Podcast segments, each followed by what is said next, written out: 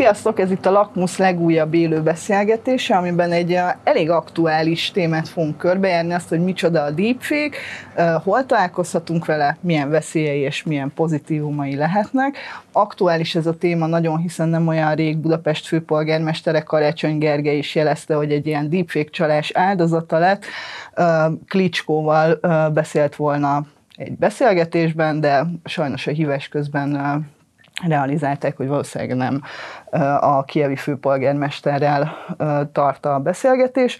Megszakították, és megtették a, a jogi lépéseket is. Ez az aktualitása a beszélgetésünknek, de ez egy nagyon-nagyon bonyolult téma, amit valószínűleg messzebbről is kell indítanunk, úgyhogy egy olyan szakértőt hívtunk, aki eléggé elmélyedt már a deepfake birodalmában. Dr. Veszelszki Ágnes nyelvész, új médiakutatót, a Budapesti Corvinus Egyetem adjunktusát, docensét, elnézést kérek, kértük fel. Nagyon köszönöm, hogy elvállalta a beszélgetést. Ha nagyon röviden kéne megfogalmazni, hogy mi az a deepfake technológia, amivel ma találkozunk, akkor mit mondana, hogyan, hogyan tudjuk ezt könnyen körülírni? Azt szoktam mondani a deepfake-re, hogy a hamis információknak a nehéz fegyvere. Miért is? Azért, mert nem csak a szemünkre hat, nem csak a fülünkre hat, hanem a kettőre együtt. És éppen ezért képes arra, hogy nagyon erőteljesen megtévesszen minket. Mi is ténylegesen a, a deepfake? Ultrarealisztikus média manipulációt, elsődlegesen videomanipulációt jelent, amely azáltal, hogy valós videószekvenciákat, valós videórészleteket, képrészleteket és valós hangot használ föl, ezeket gyúrja össze, montírozza, ezért képes arra, hogy nagyon erőteljesen megtévesztő jellegű legyen. És érdemes szerintem az etimológiáját, tehát a szó eredetét is tisztázni, hogy ez miképpen állt össze. A deep, a deep learningből, vagyis a mély tanulásból származik, ez az algoritmikus, vagyis mesterséges intelligencia segítette tanulásra utal, és a fake, az pedig viszonylag egyértelmű, a hamisításra, az áll, valami nem valósra utal. És hogy hol írták le ezt először? A Redditen készítettek egy ilyen ö, csatornát, amelyen színésznőket, ismert színésznőket jelenítettek meg, olyan helyzetben, amit egyébként nagy valószínűség szerint soha nem tennének, mégpedig pornófilmekben. Tehát pornósztárokként jelenítettek meg olyan színésznőket, akik egyébként nem vállalnának ilyen szerepet, rámontírozták az ő arcukat e, ilyen jellegű jelenetekre. És egyébként ez a deepfake kapcsán egy nagyon érdekes dolog, hogy még a, a felmérések szerint a deepfake videóknak a nagy többsége még mindig pornó jellegű, ezek közül nagyon sok a bosszú pornó. Igen, ezt egyébként akartam is kérdezni, nem találtam erre pontosan statisztikákat, de hogy azért így nagyságrendileg az elején, ugye 2017 körül kezdtünk el egyáltalán találkozni ilyen típusú tartalmakkal, én nem, de aki igen, az igen, a megfelelő fórumokon, szóval, hogy, hogy, hogy nagyon sokáig az látszott, hogy, hogy tényleg a pornóban dominál ez a fajta technológia, de aztán elkezdtek bejönni új típusú tartalmak. Mit látunk ebből, hogy mi, melyek azok az irányok, amikben még így elindult a deepfake? Egyébként um, onnan láthattuk, még hogyha nem is néztünk ilyen videókat, de onnan láthattuk, hogy ez megjelent, hogy a, a legnagyobb pornó oldal, online pornó oldal, nem fogom kimondani a nevét, mindenki tudja, hogy melyikre gondolok, letiltotta a deepfake jellegű tartalmakat. Tehát, hogyha már reagálnia kellett erre egy szabályozással, akkor ez azt jelenti, hogy nagy valószínűség szerint nagy tömegével megjelentek ezek.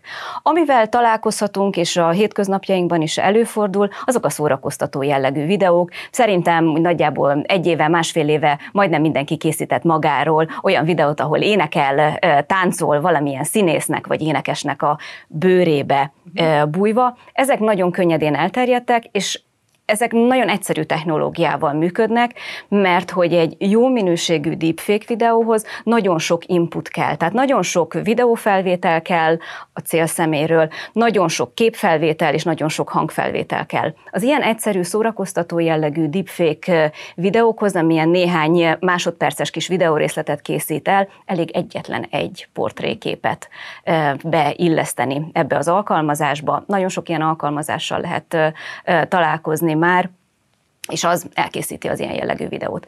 Tehát az egyik nyilván továbbra is a, a pornó, és ebből egy nagy arány tesz ki a bosszú pornó, hogyha valakin e, bosszút szeretne valaki állni, akkor belemontírozza a fejét egy ilyen videóba. A másik a szórakoztató jellegű e, tartalmak, ezt mondom, hétköznapi felhasználók is használhatják, de a filmipar is használja már a, a deepfake-et. Biztos, hogy emlékezhetünk, hogy amikor az Ír című film megjelent, a CGI-jal készült, tehát a CGI és a deepfake között az a különbség, hogy a deepfake létrehozásához mesterséges intelligenciára van szükség, a CGI hasonlóképpen számítógép generálta képeket jelent, viszont ott emberi közreműködés szükséges, tehát nagyon komoly szakemberi munka van egy CGI technológiával létrejött film mögött, és az ír CGI-jal készült. De elkészítették belőle a deepfake verziót is, lehet a YouTube-on ilyen összehasonlító videókat nézegetni, hogy vajon melyik a jobb. Tehát a filmiparban is van ilyen, azt mondják, hogy, hogy egyre inkább lehetséges az, hogy elhunyt színészeket így módon vagy CGI-jal, vagy pedig deepfake közreműködésével fel fognak tudni támasztani. Hallottunk már minden bizonyal ilyen jellegű híreket, és ahol még megjelent ez, hát nyilvánvalóan a bűnözés mit tudnak csinálni. Két dolgot érdemes itt elkülöníteni egymástól. Egyrészt létezik a hangklónozásnak a technikája. A hangklónozás azt jelenti, hogy valakitől egy rövid hangrészletet felvesznek, ez lehet egészen rövid, néhány másodperces hangrészlet, és az ő hangján, min, minél több ilyen input segítségével, az ő hangján gyakorlatilag bármilyen szöveget el lehet mondani. Ezt is deepfake-nek nevezik egyébként. A másik pedig, amikor képet, videót is módosítanak ezzel kapcsolatban, és akkor működik ez a legjobban, hogyha a kettő együtt létezik. És akkor a hangklónozás kapcsán, hogy ez hogyan jelenik meg a, a bűncselekményekben. Például elképzelhető, hogy valakinek hangazonosító van, akár a banknál, akár bármilyen más szolgáltatásnál, ezt könnyedén lehet így módon utánozni. Vagy olvashatunk arról a, arról a néhány évvel ezelőtti esetről, hogy egy cégvezetőt, egy brit cégvezetőt megtévesztettek hangklónozásos technikával. Felhívták őt, és egy nagyobb összeg, talán azt hiszem 240 ezer dollár, tehát azért ez egy nagyobb összegnek az átutalására biztatták, mert hogy azt hitte, hogy az ő felettese vagy az ő munkatársa hívja őt föl, és meg is tette ezt az utalást. Egyébként ennek van magyar vonatkozása is, hiszen magyar bankszámlára utalták ezt az összeget. Micsoda ez egy, ez egy, ez egy nagyon, nagyon szomorú tény. Tehát a, bűnözésben is uh-huh. megjelenhet így módon, de akár arra is gondolhatunk, hogy ki lehet csalni valakitől információkat. Tehát nem csak közvetlenül ilyen jellegű átutalásra biztató információkat lehet átadni, hanem például valakitől el lehet kérni a jelszavát, jaj, nem tudok belépni, segítsél, és akkor.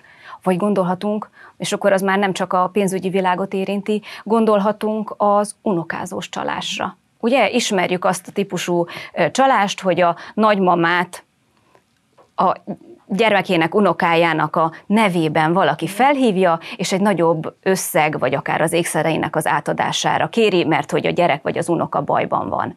Ezt nem csak úgy lehet megtenni, hogy ilyen rossz minőségű hangfelvétel révén nem ismeri föl a nagymama, a, vagy lehet nagypapa is természetesen, az unokáját, hanem oly módon, hogy ténylegesen kikutatják. Azért Facebook kapcsolatok segítségével, családi kapcsolatok feltárása segítségével nem olyan nehéz ezt feltárni, és ténylegesen az unoka hangján jelenik meg ez a segélykérő üzenet.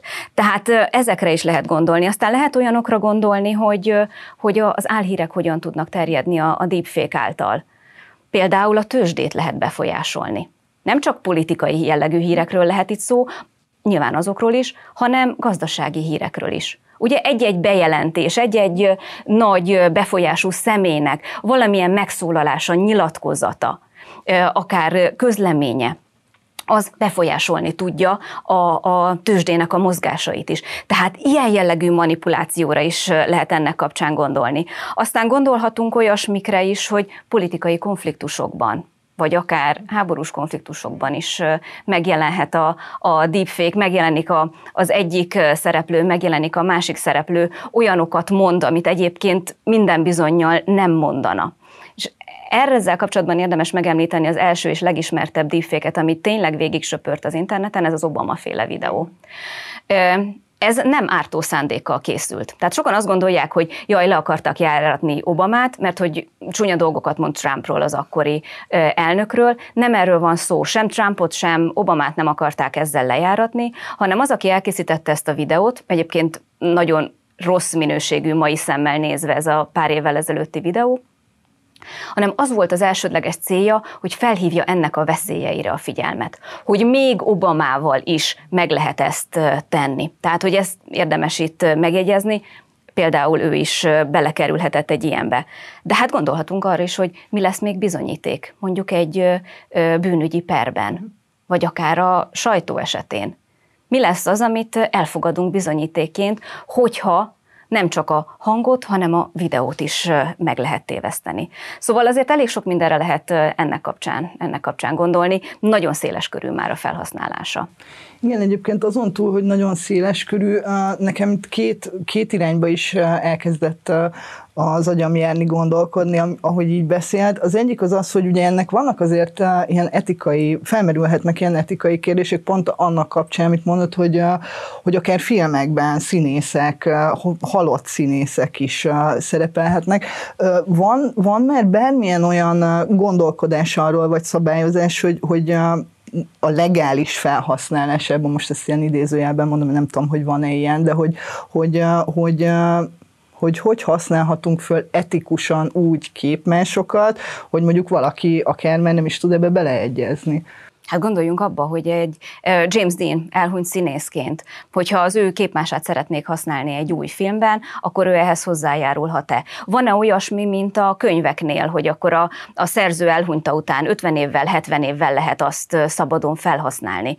Egyelőre nincsen ilyen szabályozás. Tehát úgy tűnik, hogy a jog sokkal lassabban követi az ilyen jellegű fejlődést. Egyébként nem biztos, vagy van egy kivétel. Kaliforniában a legutóbbi választáson hoztak egy olyan helyi szabályozást, hogy tilos a választáson résztvevő szereplőkről deepfake vagy bármilyen megtévesztő jellegű képet, videót és hangot közzétenni. Tehát így módon azért reagálhat rá, de most mit tud tenni a, a szabályozás? Egyrészt a képmáshoz való jogot szabályozza, másrészt a, a rágalmazás, illetve a jó hírnévhez való jog az ami, az, ami még létezik. Nem vagyok jogász, tehát ebben nem szeretnék nagyon mélyen belemenni, de, de a részterületeket tudnak szabályozni, de kifejezetten a, a deepfake-kel, vagy kifejezetten a, a videóhamisítással kapcsolatban még nincsenek ilyen jellegű szabályozások. Egyébként készül az Európai Unióban egy ilyen szabályozás, amely kicsit a GDPR-hoz hasonlóan az adatokhoz még tágabban és még bőségesebben az adatokhoz való jogokat és az ehhez fűződő kötelességeket is tisztázza. És egyébként, ha már így szóba került, nem, tehát hogy nem akarok nagyon belemenni ebbe a, a jogi útfesztőbe, de hogy a, például azt látjuk, ugye volt már szó arról, hogy amikor megjelentek ezek a pornófilmek, akkor azért nagy platformok, azt hiszem, hogy a Reddit is talán, meg a Twitter léptek ez ügyben, nyilván ezeken a fórumokon terjednek a legjobban ezek a fajta tartalmak is. Itt ezen a vonalon mi a helyzet? Tehát vannak már ilyen akár programok, amik ki tudják szűrni azt, hogy, hogy deepfake tartalom van, ezeket, ezeknek az elérését tudják korlátozni, akarják-e egyáltalán? Három nagy cégnek a fejlesztéséről is tudok. Egyrészt a Facebook is dolgozik ilyen jellegű fejlesztéseken, egyrészt szoftveres felismerésen, másrészt pedig, pedig készítenek ilyen, vagy készítettek ilyen tanfolyamokat, ahol, ahol ezt a fajta edukációt, média edukációt próbálják elérni. Ez az egyik, amiről lehet tudni, a Google-nek is vannak ilyen fejlesztései, sőt van ilyen szoftvere is, amely a, a képen, ugye, hogy a Photoshopnál, illetve a videón lét, végzett módosításokat képes felismerni. Tehát, hogy vannak ilyen szoftveres próbálkozások, és a Google ebben nagyon-nagyon erős. Van egy ilyen, ilyenfajta etikai vállalása is, nyilvánvalóan általa terjednek ezek a tartalmak, tehát, hogy azért ez azt hiszem, hogy indokolt is. És egy egészen hís, friss hírt tudok mondani, az Adobe-nak a, a a vezetője jelentette be, hogy kifejezetten a deepfake felismerésére hoztak létre egy új szoftvert, ez egy előre professzionális felhasználók számára, azt nem tudom, már elérhető, vagy lesz elérhető, de így a napokban ez elérhetővé válhat, és és nagy valószínűség szerint a hétköznapi felhasználók számára is ez meg lesz. Mit fognak felfedezni ezek a szoftverek? AI fog küzdeni AI ellen, vagyis a mesterséges intelligencia a mesterséges intelligencia ellen. Ugye mondanánk azt, hogy ez már a gépek harca, de tényleg erről van szó, hiszen a, az ilyen jellegű módosítások nyomokat hagynak a, a videós fájlokban, és ezeket a módosítási nyomokat fogják keresni ezek a szoftverek. Tehát vannak ilyen jellegű próbálkozások, de hogyha arra gondolunk, hogy leszedik az ilyen jellegű videókat, akkor meg ott lehet a másik oldal, hogy na ez bizony cenzúra, és nem lehet az ilyet megjeleníteni. Vagy hol van az a határ, amikor azt mondjuk, hogy ez jó pufa, és, és egy szórakoztató tartalom, hogy akkor Nóráról vagy rólam készítünk egy táncolós videót, és akkor ott fellépünk, mint az abbának a két tagja. Nem tudom, hogy milyen karrierre vágyik, de akár kitaláltam egy ilyet Köszönöm. deepfake témakörben hogy ez szabad, vagy nem szabad. Uh-huh. Nóráról is, rólam is van rengeteg, nem akarok tippeket adni, van rengeteg kép fent a, a neten, meg lehet ezt tenni. De hogy ez etikus vagy nem etikus, ki fogja azt megmondani, hogy ez szabad vagy nem szabad, hogy mi felléphetünk az abban nevében.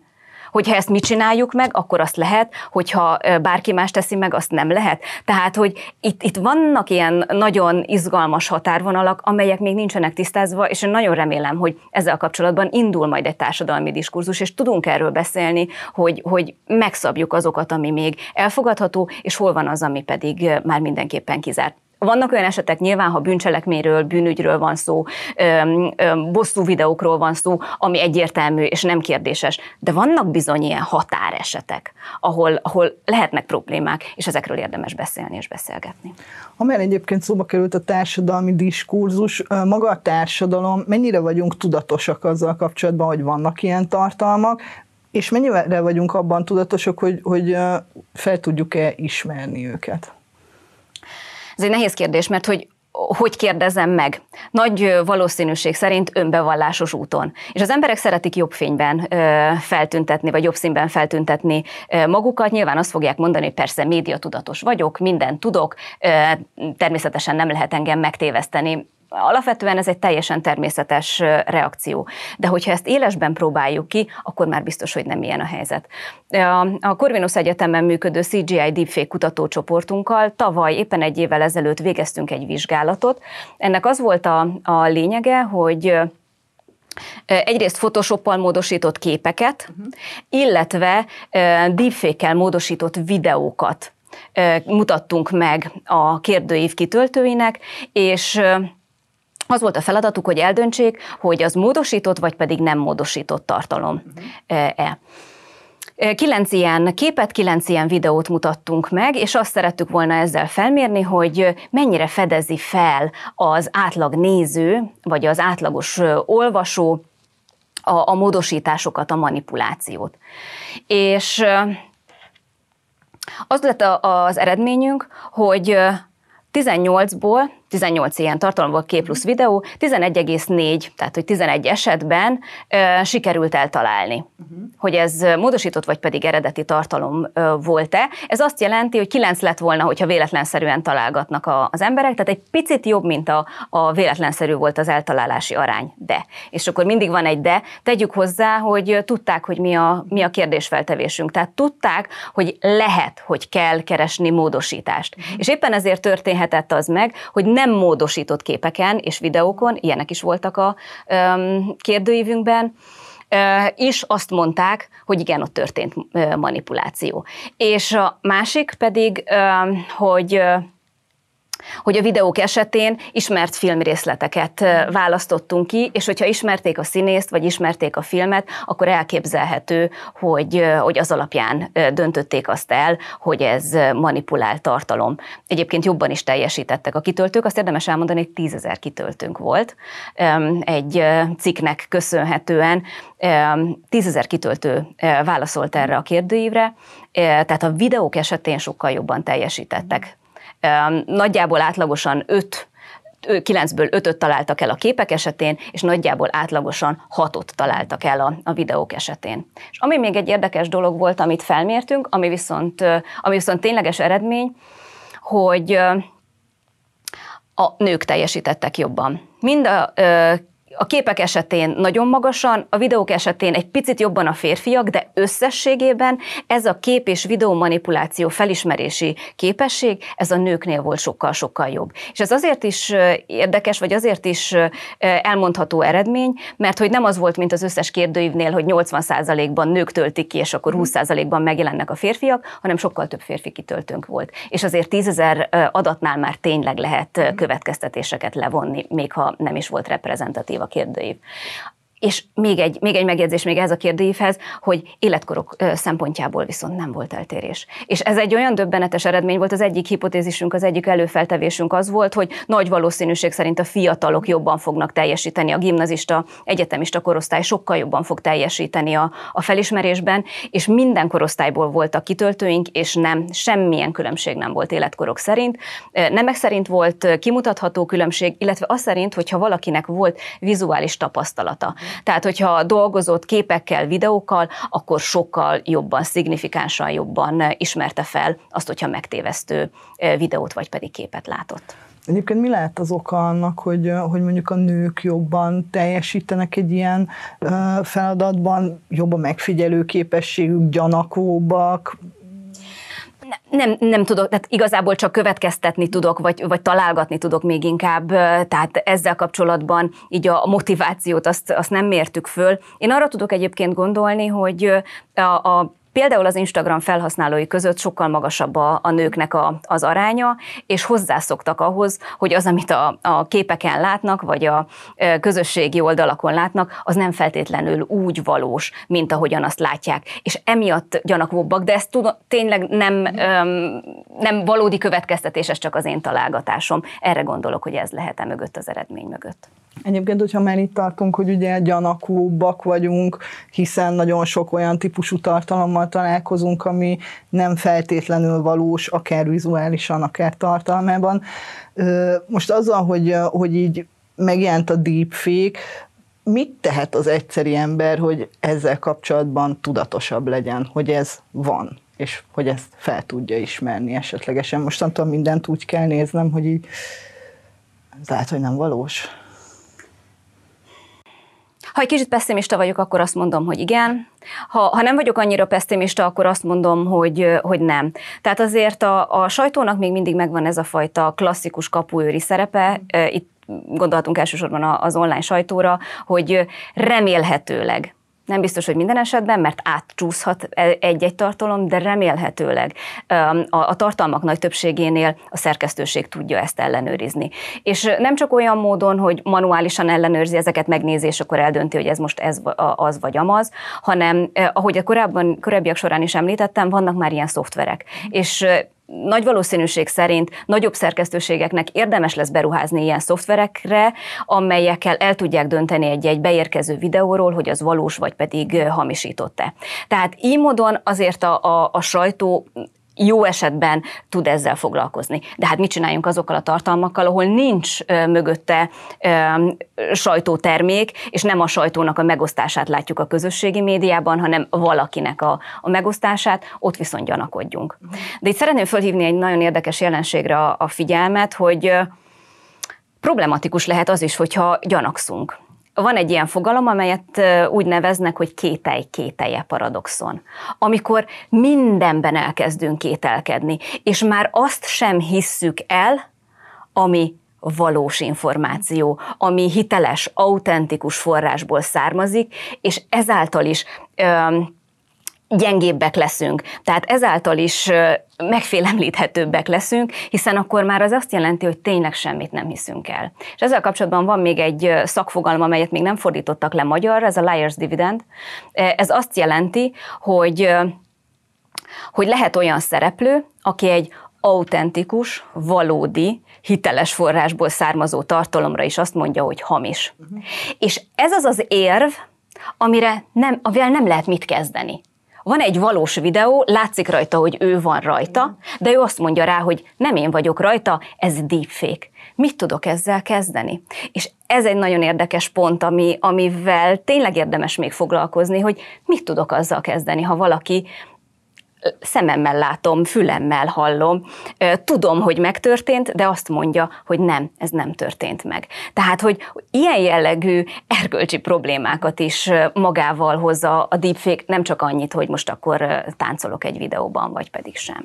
Igen, és főleg ugye a sajtó szempontjából az, az szerintem az nagyon fontos, amit mond, hogy ugye van egyfajta ilyen kapuőri szerep, de hát azért azt is látjuk, hogy, hogy az elmúlt években nagyon erősen megrendül, folyamatosan rendül meg az olvasók bizalma a, a sajtóban is, ha még emellé bejön a deepfake is, akkor, akkor mit, tehát hogy, hogy, hogy akkor nem, nem állhat elő egy ilyen nagyon abszurd helyzet, hogy én aztán bármit mondhatok, leírhatok, levideózhatom, lefényképezhetem, és mondhatom, hogy én vagyok a sajtó, de jöhet bárki, és azt mondhatja, hogy hát nem.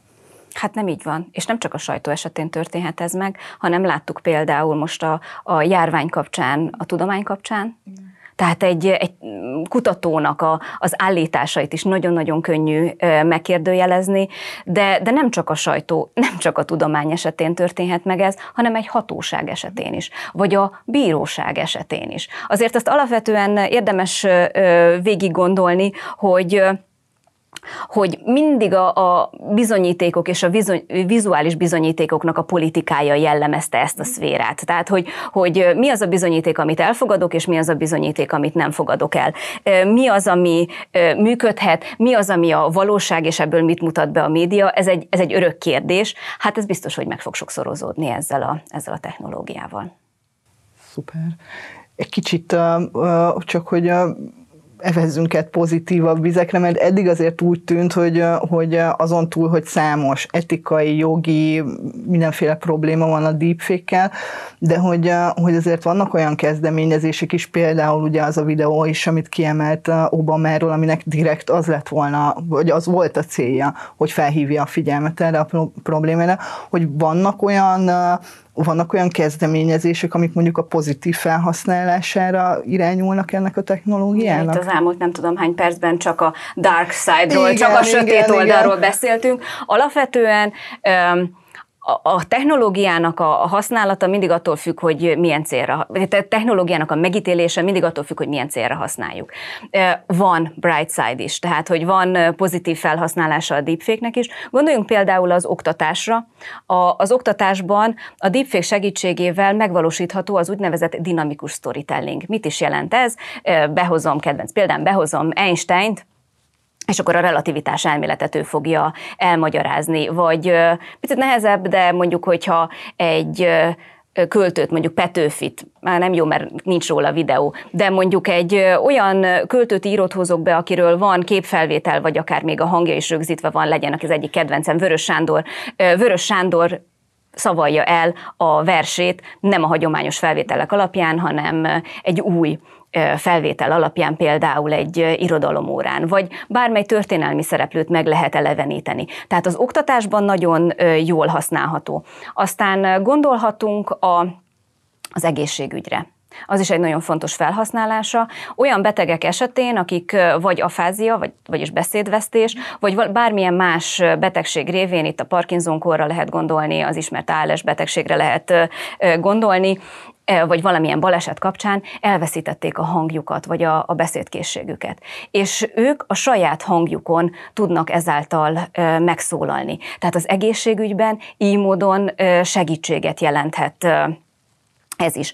Vagy vagy a szórakoztatóipar. Itt már mondtuk, hogy például egy filmet, egy nagyon nagy költségvetésű filmet nem tudnak befejezni, mert a főszereplő elhunyt időközben. Ez meg is történt egyébként az egyik esetben, és az ő testvére játszotta el a, a filmet, nem teszem be a szereplőnek a neve, de majd kiegészítjük még ezzel.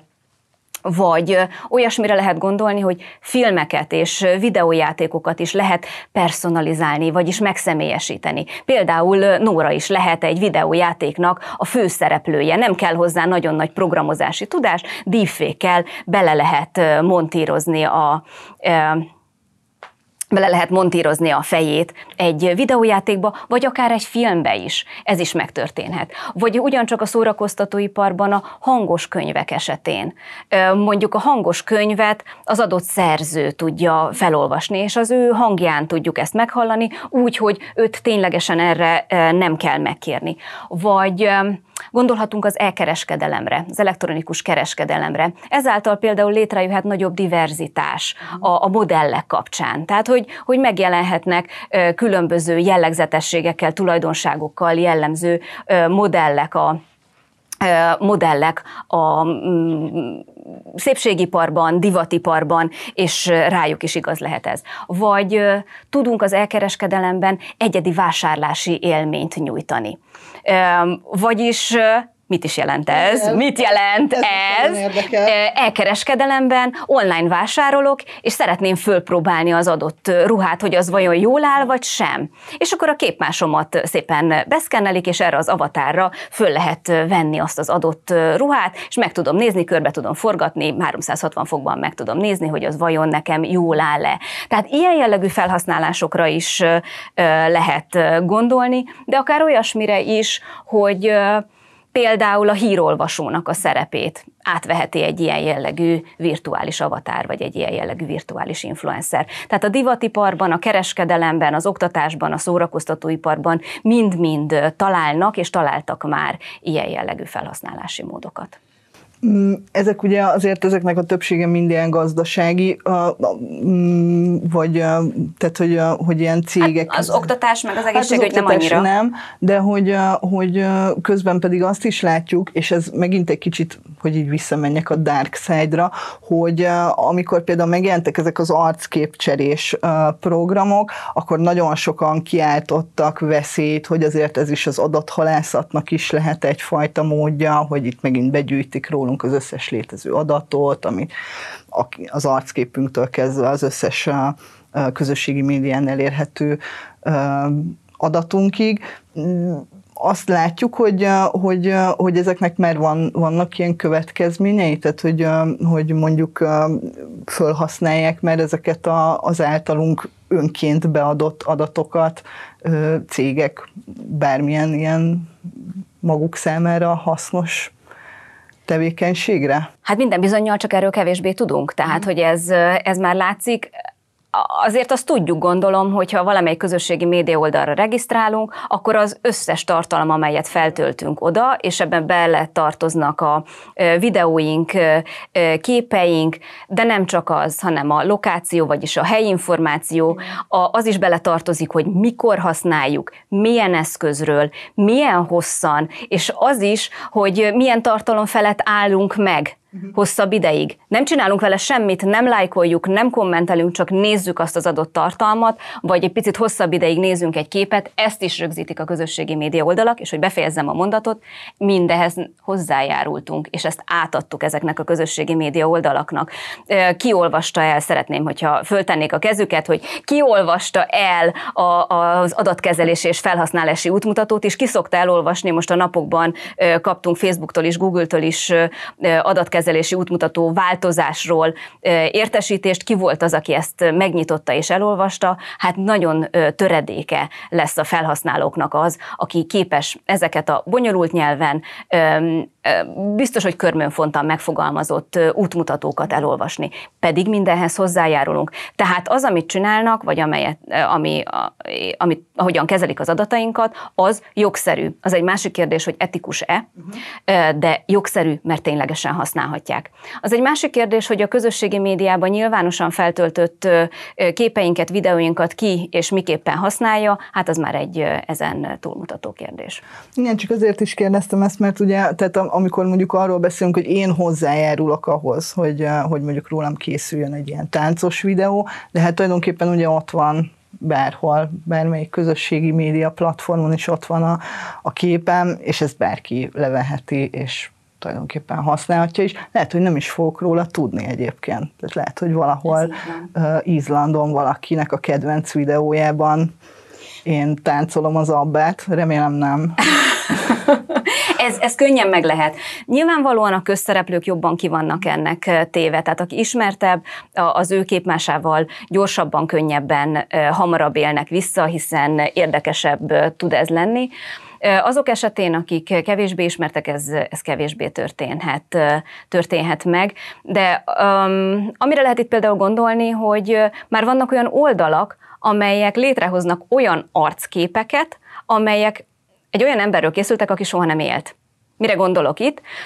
Van egy olyan oldal, this person does not exist, ez a személy nem létezik, amelyen különböző valós képek segítségével lehet generálni új és új arcokat, olyan arcokat, akik soha nem léteztek korábban. És ezek nagyon jó, egészen jók ezek a képek. Egyébként, ha valaki szereti a macskákat, macskával is van This cat doesn't exist oldal, azt is ki lehet próbálni, és itt valós képek segítségével hoznak létre nem valós arcokat. És ezeket is használják, uh-huh Gondoltunk például reklámkampányokra, marketingkampányokra, ahol használják ezeket a, ezeket a jellegű nem létező arcokat, de ami érdekes, hogy azoknak az összetevői viszont valós arcokból származnak. Aha. Tehát lehet, hogy csak az orromnak egy kis részlete lehet. valahol egy izlandi fogkrém reklámban szerepel. Könnyen lehet micsoda karrier csúcsokra érhetek még el. Igen, csak azért feszegetem annyira ezt a kérdést, mert a, ugye ahogy látjuk, meg ahogy arra ön is folyamatosan utal, itt mindig új és új uh,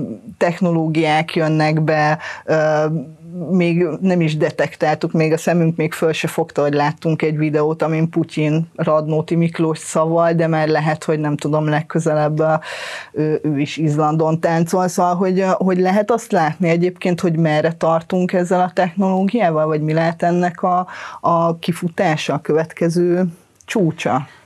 Amit mindig ezzel kapcsolatban el szoktak mondani, hogy ez, ez egy ilyen rablópandúr harc. Tehát egyre fejlesztik a, a megtévesztő csalótechnikát, technológiát, és ennek hatására, ennek nyomására egyre inkább fejlesztik az ezt felismerő technikát. Tehát, hogy, hogy ez mindig megy előre, és minél fejlettebb lesz a, a deepfake-et előállító technika, technológia, nagy valószínűség szerint az ezt felismerő technológia is egyre fejlettebb lesz. Az, amit lehet látni, és azt, azt egyértelműen számadatokkal alá lehet támasztani, hogy egyre több az ilyen jellegű tartalom. Nem feltétlenül az ártó szándékú. Tehát, hogy az nem biztos, hogy mindegyik negatív, vagy, vagy bántó szándékú, bántó célú, vagy, vagy valami bűncselekményhez használják, de azt lehet látni, hogy évről évre a deepfake megjelenése óta, és amióta egyre több ember számára elérhető ez a egyre egyszerűsödő technika, egyre több ilyen jellegű tartalom készül a, a világban akkor csak, hogy valami optimista módon zárjuk le ezt a beszélgetést. Ő mit tanácsol nekem, vagy bárkinek, aki egy kicsit tudatosabban szeretné használni az internetet? Mm, féljünk, vagy ne féljünk attól, hogy nem mindig hihetünk a szemünknek? Hát féljünk, de ne ijedjünk meg vagy ne is féljünk. Legyünk legalább tudatosak. Tehát mindig gondoljuk azt végig, korábban azt tanultuk meg, hogy ami a könyvekben vagy a nyomtatott sajtóban van leírva, annak lehet hinni. Aztán utána megtanultuk azt, hogy ami az interneten le van írva, az igazából bármi lehet. Lehet megtévesztő jellegű tartalom, lehet álhír, lehet dezinformáció. Most egy olyan új lépcsőfokra kell fellépnünk, ez pedig az, hogy amit látunk, amit a szemünkkel látunk, amit a fülünkkel hallunk, és különösképpen az interneten terjedő tartalmak között, azzal kapcsolatban is legyünk gyanakvóak, de ne érjük el a kételj-kételje érzését, amikor viszont már mindenben kételkedünk, mert az szintén nagyon bántalmazhatóvá tesz, és sérülékenyé tud tenni minket. Hát nagyon szépen köszönöm ezt a nagyon tartalmas beszélgetést. Legyünk gyanakúak, de ne túl gyanakúak, és hát használjuk jól az internetet, ez nem könnyű. Mi is egyébként pont ezért szervezük ezt a beszélgetés sorozatot a Science Plus segítségével, hogy egy kicsit mi is jobban megértsük, hogy mi az a világ, amiben dolgozunk, mi az a világ, amiben élünk, és hogy hozzá tudjunk tenni valamit ehhez. Úgyhogy remélem, hogy mindenki nagyon hasznosnak találta ezt a beszélgetésünket. Dr. Veszelszki Ágnesnek pedig nagyon köszönöm, hogy eljött hozzánk. Szép napot mindenkinek! Köszönöm szépen a beszélgetést!